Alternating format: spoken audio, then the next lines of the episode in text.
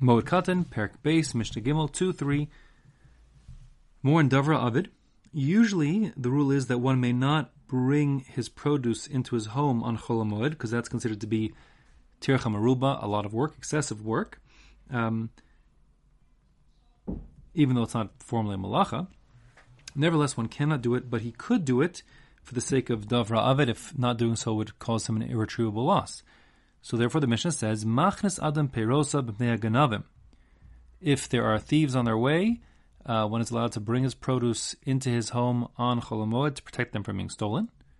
And similarly, if one has put his flax in the soaking pool in order to soften the outside, so then that process called retting, um, he can after he it, the retting is done to soften the like the cellulose outside of the flax, you can get the linen fibers on the inside to make linen.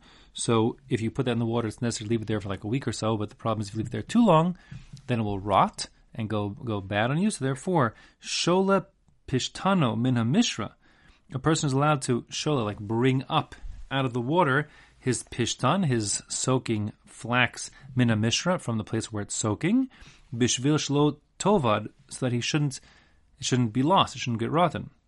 Ubilvad, in all these cases, it's only permitted, provided that shlo yechaven es malachto v'moed, that he didn't intend for the work to have to be done during Chol meaning he didn't time things such that he would have to bring in his produce on Chol It just worked out that way, or something happened, in which case he's permitted to do so.